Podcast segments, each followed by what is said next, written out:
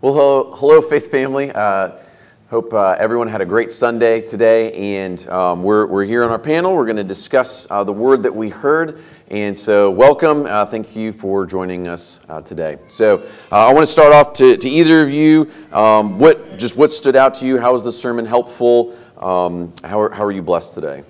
it was just encouraging that you know, not only just giving permission to enjoy life, but like it's an imperative, like it's a command. Enjoy mm. life for the glory of God. Now, conceivably, we could go to the other extreme and avoid work and anything unpleasant that we have to do. But like, uh, I think so many times we, we, we overanalyze life and, and, and everything. And here, here's permission but, uh, to enjoy the good gifts that God has given.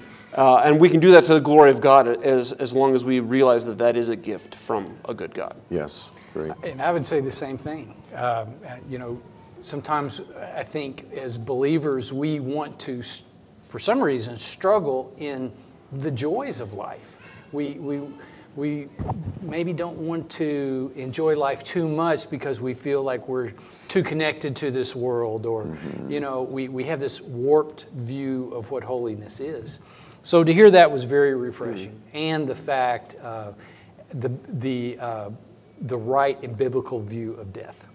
Mm, yes, absolutely. No, that's great. Yeah, when I, I even think about in, in, in, the, in the sermon, we were uh, led to what Christ says um, about, about our lives, but Jesus teaches us how to pray, and he, he tells us to ask God to give us daily bread. Mm-hmm.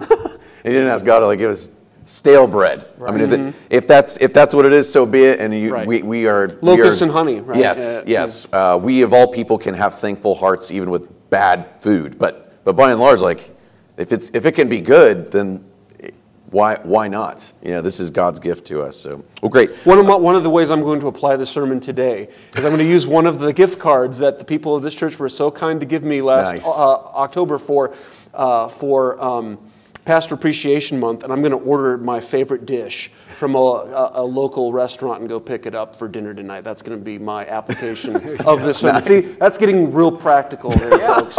That's great. That's great.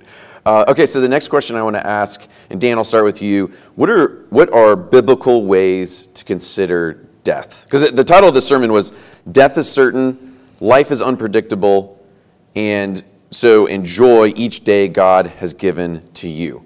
So, so what are biblical ways to consider death? Um, yes. Uh, first of all, is not to ignore it or to try to push mm-hmm. it out of our minds.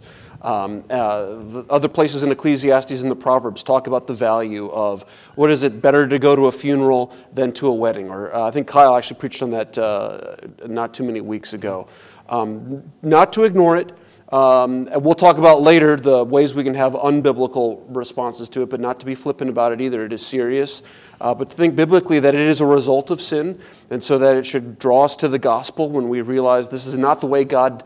Uh, so many times we, we, we're trying to like say those pleasant uh, pleasantries that we always do, the cliches to try to comfort people or to make conversation. We're like, oh, well, life's a part of death. Well, it wasn't meant to be.